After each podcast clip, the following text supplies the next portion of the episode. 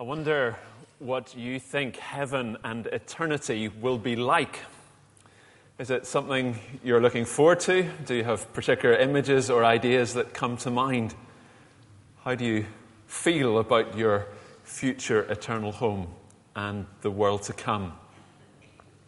Last week and this Sunday now, we're looking at a couple of passages in the concluding section of Isaiah as we finish this series. And our focus has been progressively moving away from the events affecting the Old Testament people of Israel and onto the coming kingdom of God in Christ. And ultimately to the establishment of a new heavens and earth. As I was reflecting on last week's sermon on Isaiah 61 and chatting with a few people afterwards, I, I felt that I wasn't sufficiently clear about the importance of Christians today living out kingdom values and serving God in this world and working to bring about whatever transformation they can in this life uh, in, in line with the images and, and language of Isaiah 61. It, it is important that we're not so heavenly minded that we're of no earthly use. It's crucial for Christians today, for instance, to be involved in alleviating material poverty, proclaiming good news to the materially poor, both locally, as, as we do through the food bank and CAP, and, and globally as we give money to relief agencies.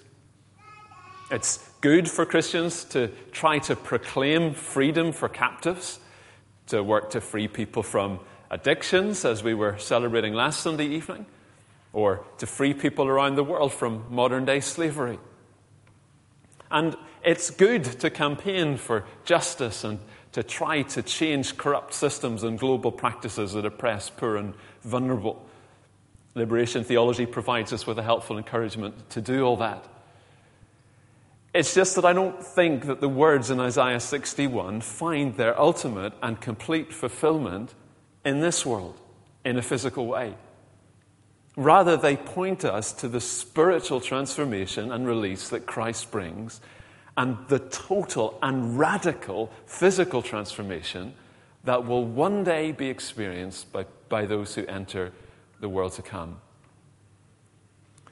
The same is true of our passage today, Isaiah 65, verses 17 to 25. Again, it uses language of a physical transformation that connects to the experience of those returning from exile, and to some extent to us in our day as the people of God, but ultimately points us to the eternal kingdom being brought into being through Christ Jesus. I think there are, as with many of the prophecies in this book, fulfillment of these verses at a number of different levels. A partial fulfillment for Israel a partial fulfillment for the people of God today, and a full and final fulfillment in the world to come as we fully and finally experience all the blessings of living in the renewed creation. That's the hope of eternity that sustains us as Christians now. And that's what I'm going to try and help us to see more clearly this morning as we look at these verses in Isaiah 65. I suppose what I'm trying to address is the potential problem of being so earthly minded or earthly focused that we forget that we're made for another world. This current world is not our home, we're just passing through, as one songwriter puts it. That doesn't sort of let us off the hook with responsibilities now, but it does shape our perspective as Christians. So please turn with me to Isaiah 65 if you've not already done so. And I've, I've, I've five headings for you as we work our way through this passage, thinking about the Christian hope of eternity. Here's my first heading. Heading one renewed creation. Renewed creation, verses 17 to 19. God, speaking through his prophet Isaiah, declares See, I will create new heavens and a new earth. The former things will not be remembered, nor will they come to mind. But be glad and rejoice forever in what I will create. For I will create Jerusalem to be a delight, and its people a joy. I will rejoice over Jerusalem and take delight in my people. The sound of weeping and of crying will be heard in it no more. The people in exile in Babylon or the people returning from exile will have been very glad to hear that God was going to do something new for the city of Jerusalem. That his blessing was going to be on it rather than his judgment. That God was going to do something new for them as his people. That their weeping would end, that they could forget their suffering. But verse 17 is not just describing the rebuilding of the Jerusalem walls or the restoration of the temple. Verse 17 is describing a rebuilding, a renewing of the whole of creation. See, I will create new heavens and a new earth, verse 17. God is going to do something radical. He's going to transform this existing creation and make something new, new heavens and earth. That word new, hadas, is, is used in the sense of of renew or restore, make new, rather than making something completely different. That, you know, that would be making something new out of nothing. God rather is going to take this world and He's going to make it new, radically transform and renew it. He's going to fix the problem of sin. He's going to completely remove sin and its consequences from the world. He's going to take the good things about this world and make them better.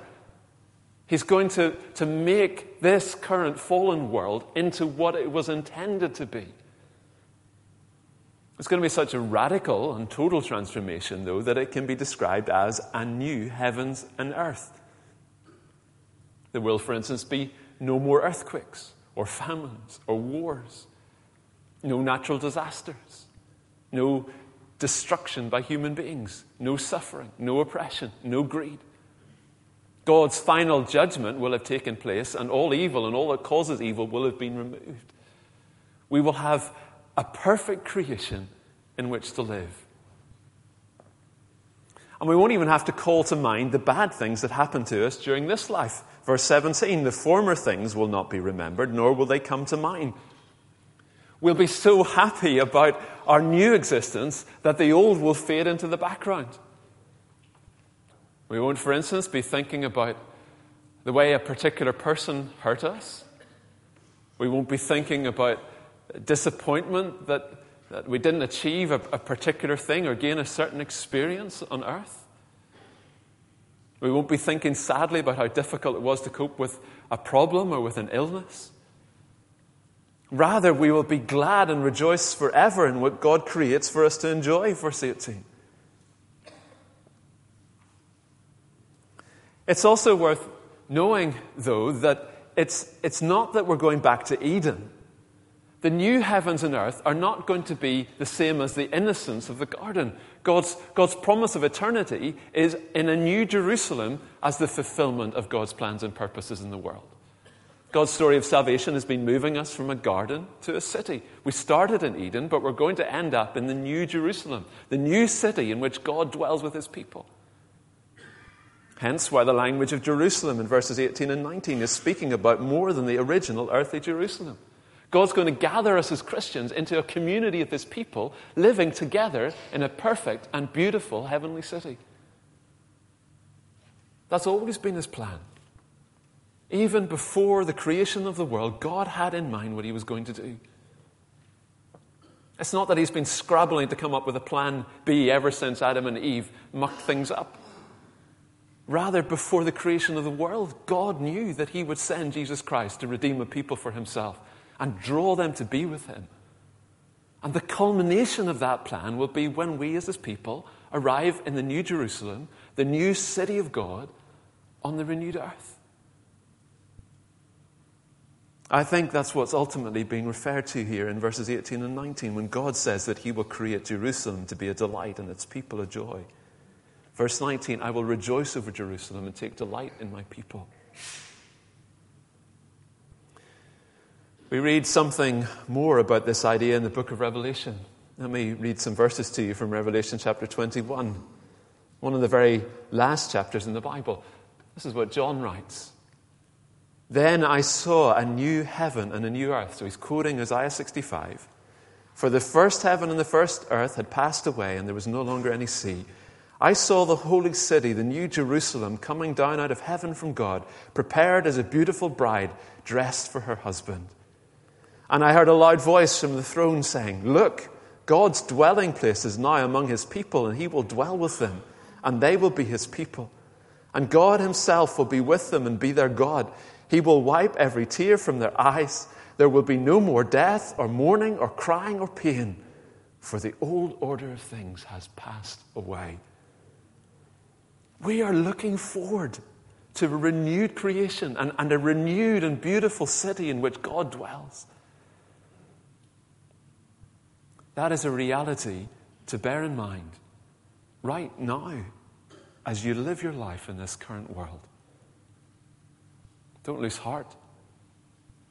Don't, don't get so preoccupied with this current world, with, with your earthly possessions, with jobs or friends or, or your role in this world, that you forget the next world.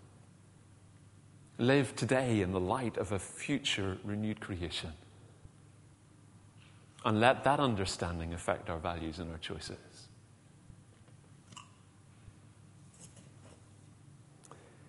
Here's my second heading, heading number two eternal life. Verse 20 life without end. This, of course, is at the heart of God's promise to us and our Christian hope in eternity. Life lived forever. Let me read verse 22, starting from verse 19. God declares, I will rejoice over Jerusalem and take delight in my people. The sound of weeping and of crying will be heard in it no more. Never again will there be in it an infant who lives but a few days, or an old man who does not live out his years. The one who dies at a hundred will be thought a mere child. The one who fails to reach a hundred will be considered accursed. The Israelites, returning from exile, experienced some of this promise. You know, they experienced God's blessing rather than judgment. They presumably lived longer lives, lives free from you know, armies invading their land and, and killing them. But they never experienced this promise fully. They never lived regularly in excess of 100 years, verse 20. Because what Isaiah speaks of can only fully be experienced in eternity. It's only in the new heavens and earth that the sound of weeping and of crying will be heard no more, verse 19. There'll be no funerals to make us sad in the new creation. Life will never end. Once we step into eternity, we will, we will never again lose a loved one. Verse 20 there will never again be a baby or infant who lives but a few years. There'll never again be someone who dies in old age. Life will continue forever, without end, eternal life. There won't be There'll be no fear or, or, or worry about, about dying. Death will have been completely removed.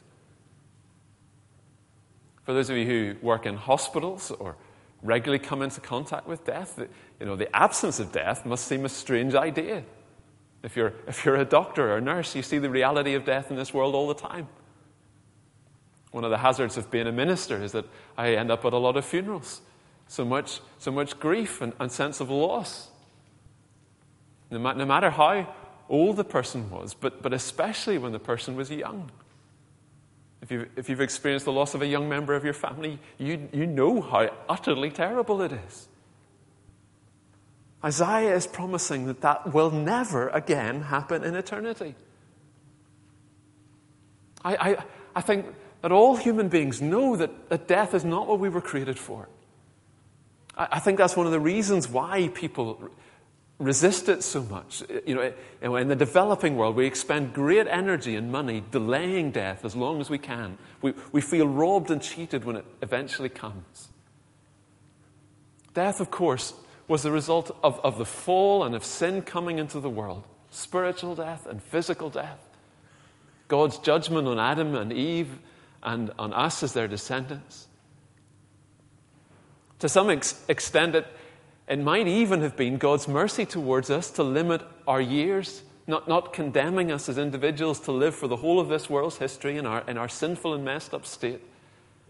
And so instead, re- removing us from the tree of life, limiting our individual years to 70 or 80 or 90 or, or 100, so that our experience of this world and, and of sin would, would come to an end. But death is not what we were made for. We were, we were not created to die, we were created to live forever. Those who, who, do not believe in God, or I suppose don't believe in, in reincarnation, have to believe that, that death is the end. You, you die and, and that's it. You just, just cease to exist. And very soon you'll even cease to be remembered. It's, it's no wonder that people generally, therefore, have so little hope and often live focused on pleasure in this world and, and are so desperate to cling on to this life as long as possible. The Christian perspective on death, though, is entirely different. Death is just the gateway in eternity. Death is the way in which we go home. Yes, you know, Christians are sad to leave behind loved ones and friends and family. Yes, you know, we, they often regret their departure. But I, have been at the bedside of a number of times of old and, and, and godly Christian men and women who've been ready for God to take them home. They have peace and hope as they commit themselves into the hands of their Heavenly Father. They know that they are entering eternal life. They're going to live with the Lord forever. That's what God tells us here in Isaiah. Using poetic language that first connects with the people returning from exile, he speaks to his people today and prophetically explains that there will be no more death in eternity. Once we enter into the new heavens and earth, we will never have to leave. The pleasure and enjoyment will continue forever. It's not like eating uh, something really nice, you know, a nice chocolate sweet or something, and, or a beautiful dessert, and, and enjoying it for a few minutes, but then the taste disappears.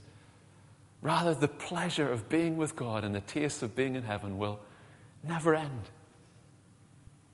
We will be given eternal life, fullness of life, the joy of life forever and ever and ever. The fun will never have to stop.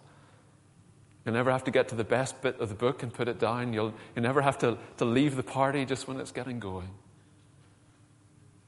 As Christians, God promises us eternal life. And that is a reality to bear in mind right now as you live your life in this world. Live in this world in light of the world to come. Life in this world will come to an end either when we die or when Christ returns. This life is just temporary. But life in the world to come will last forever.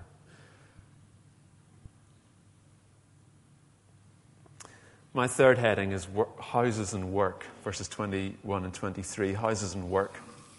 Often uh, people have the mistaken impression that eternity is about uh, fluffy pink clouds playing harps and singing all day a, a bit of a nightmare if you don't like singing or pink. But uh, Isaiah reminds us rather that eternity is going to be a lot more physical than that. Take a look with me at verse 21 onwards. God promises that his people will build houses and dwell in them. They will plant vineyards and eat their fruit. No longer will they build houses and others live in them, or plant and others eat. For as the days of a tree, so will be the days of my people. My chosen ones will long enjoy the works of their hands. They will not labor in vain, nor will they bear children doomed to misfortune. For they will be a people blessed by the Lord, they and their descendants with them. Again, this prophecy was first addressed to the exiles who had returned from Babylon. And there was a sense in which they would build houses again and plant fields and vineyards. And there was a while when they were free from invasion and other people taking over their houses and vineyards. But the Jews, after the return from exile, never fully experienced this promise. There was nearly always an occupying force. Uh, life was never completely free from, from toil or misfortune. And that's because this picture that Isaiah is painting, using the languages of houses in Jerusalem, is ultimately a picture of the new, of our dwelling in the new earth. It's again pointing, I think, to God's promise of eternity. For life in the renewed creation is, is going to be much more real and solid and physical than many of us tend to think. We will have dwellings in which to live, we'll have work to do. It won't be sitting all around all day doing nothing. We'll, we'll have things that we enjoy doing. It, will be um, You know, it'll, it'll be living a physical yet transformed existence. Isaiah is using language that first connects with the people returning from exile. And, and admittedly, I, I don't know just how literally we can apply this language from verses 21 and 23 to, to, the, to our future and eternity.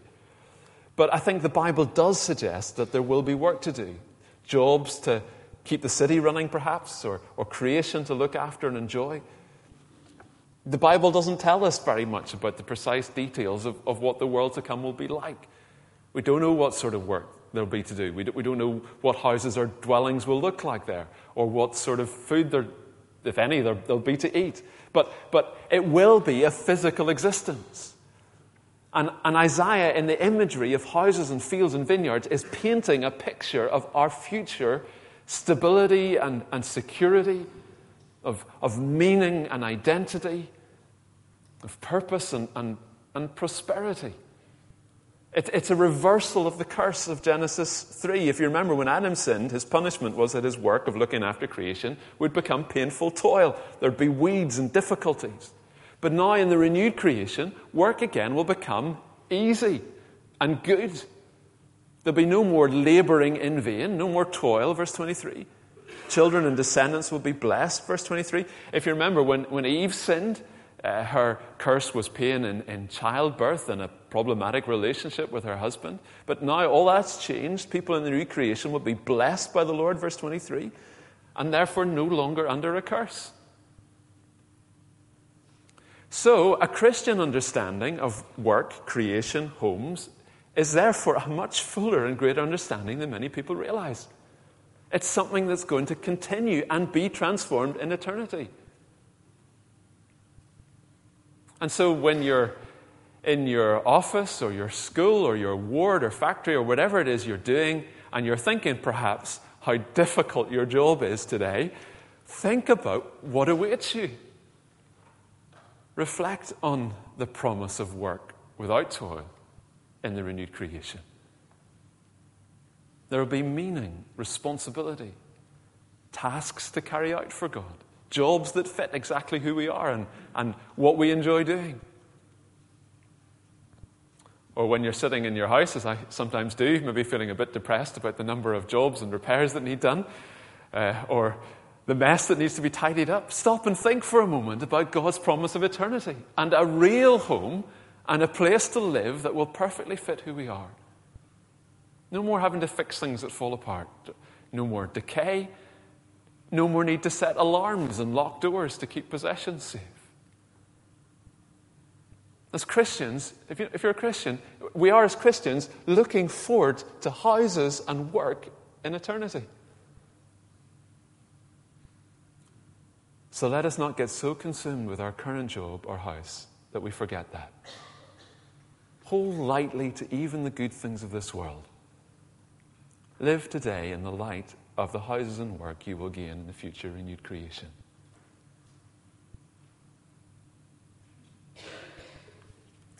My fourth heading is God's presence. God's presence, verses 24. God declares in verse 24, Before they call, I will answer. While they are still speaking, I will hear.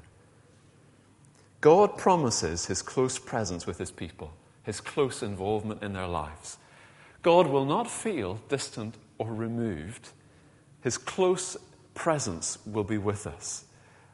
We won't be left wondering whether God has really heard our cry. God will be standing by, ready to bless us, even before we have to ask. He, he, he will be present with his people. One of my favorite bits in C.S. Lewis's Narnia stories comes in the book The Horse and His Boy. Uh, Shasta is riding his horse along in the fog when he becomes conscious of a presence beside him. He's terrified, but, but eventually he plucks up the courage to ask, Who are you? And a large and, and deep voice answers, One who has waited long for you to speak.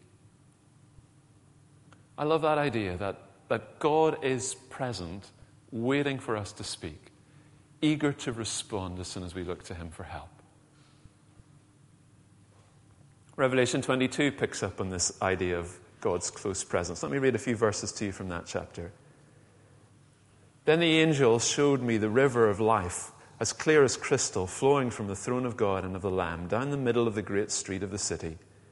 On each side of the river stood the tree of life, bearing twelve crops of fruit, yielding its fruit every month, and the leaves of the trees are for the healing of the nations. No longer will there be any curse. The throne of God and of the Lamb will be in the city, and his servants will serve him. They will see his face, and his name will be on their foreheads. There will be no more night. They will not need the light of a lamp or the light of the sun, for the Lord God will give them light, and they will reign forever and ever. It's a beautiful picture of, of blessing, of God's presence among his people, and of his daily provision for them, and his care and his protection. We won't feel as if we're on our own in the new creation. We'll never be left wondering where God is, or does he exist, or does he even care. There'll be no doubt about that because God will be present to bless us. It's not that God isn't with us now as Christians, God is with us. He, he walks beside us all the time. These words are fulfilled in a partial way now in this world, in Christ, but it's sometimes difficult in this world to see what God is doing or to understand why He does it. There are times when, when I have felt that God is, is, is distant. Maybe, maybe you have as well. You've wondered why God has not granted your prayer. You, you felt sad and lonely. It's felt as if God has abandoned you. That, of course, is not a true description of the reality. God has promised to never leave us or forsake us. He's promised to walk with us during the storm and to hold us upright as we stumble around in the fog. But in heaven, the fog is going to clear and we are going to see God face to face. Before we even call, He will have answered. His presence will be that immediate. Right now, we see but a poor reflection as in a mirror. One day we will see Him face to face. We're looking forward as Christians to God's close and immediate presence in eternity. And that is a reality to bear in mind right now as we live life in this world. Don't lose heart. Don't doubt God's presence with you, whatever it is that you're going through, but instead allow your mind to look forward with hope to the day when we will know His love and care in a deeper and fuller way. Live today in the light of a future lived in God's presence.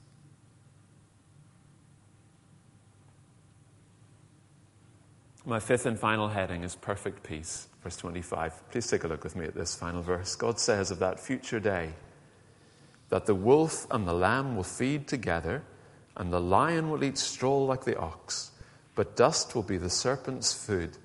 They will neither harm nor destroy on all my holy mountain, says the Lord. The serpent, the devil, that ancient enemy of God's people, right from the garden to the present, he will be destroyed. The final pronouncement of the curse will rest upon him, and he will be defeated once and for all. All evil will be removed from the world, and creation will be renewed. Our relationship to the rest of creation will be restored, and the curse will be reversed.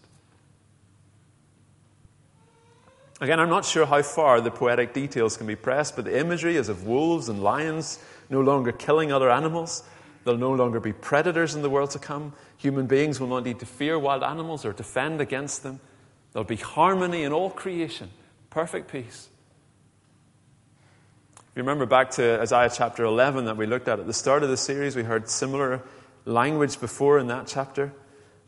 Isaiah chapter 11 contains a similar and maybe even fuller picture of creation restored. Listen as I read uh, verses 6 to 9.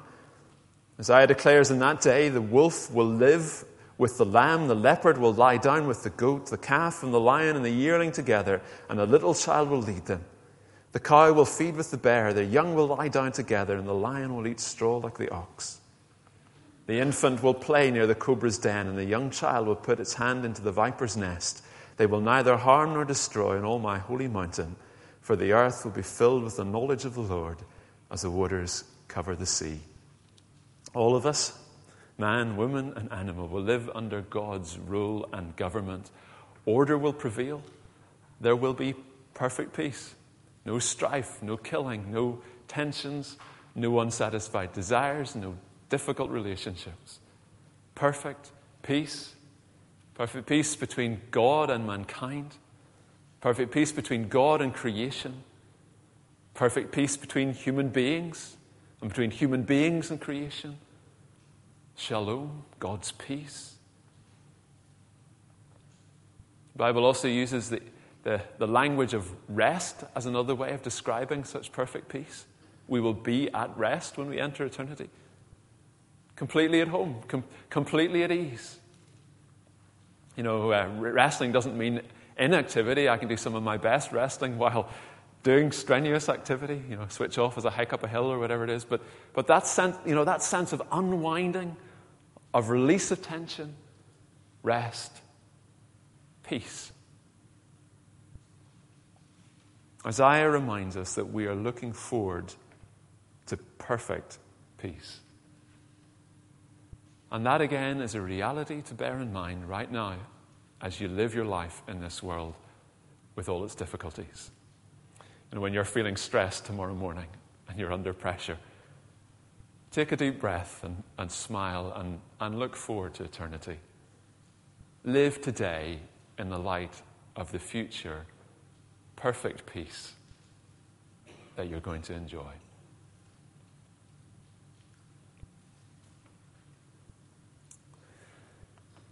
Well, what a series this has been. We've touched on some great passages. But Isaiah 65 is a fitting conclusion as we've moved from the events affecting the Old Testament people of Israel to the coming kingdom of God in Christ and ultimately to the establishment of a new heavens and earth.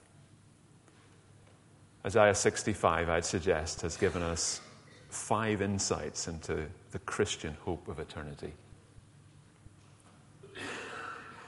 Renewed creation, eternal life, houses and work, God's presence, and perfect peace. Let's pray.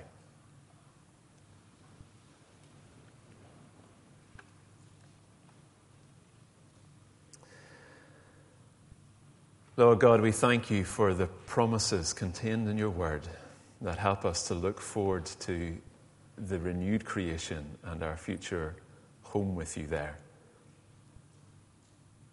Until that day, help us to live well in this world, mindful of the world to come, and sustained by all the good things we're looking forward to. We want to do what we can to live out your kingdom values in this world. But we're glad that in the end you will renew all things and take us to be with you for the praise of your glorious name. Amen.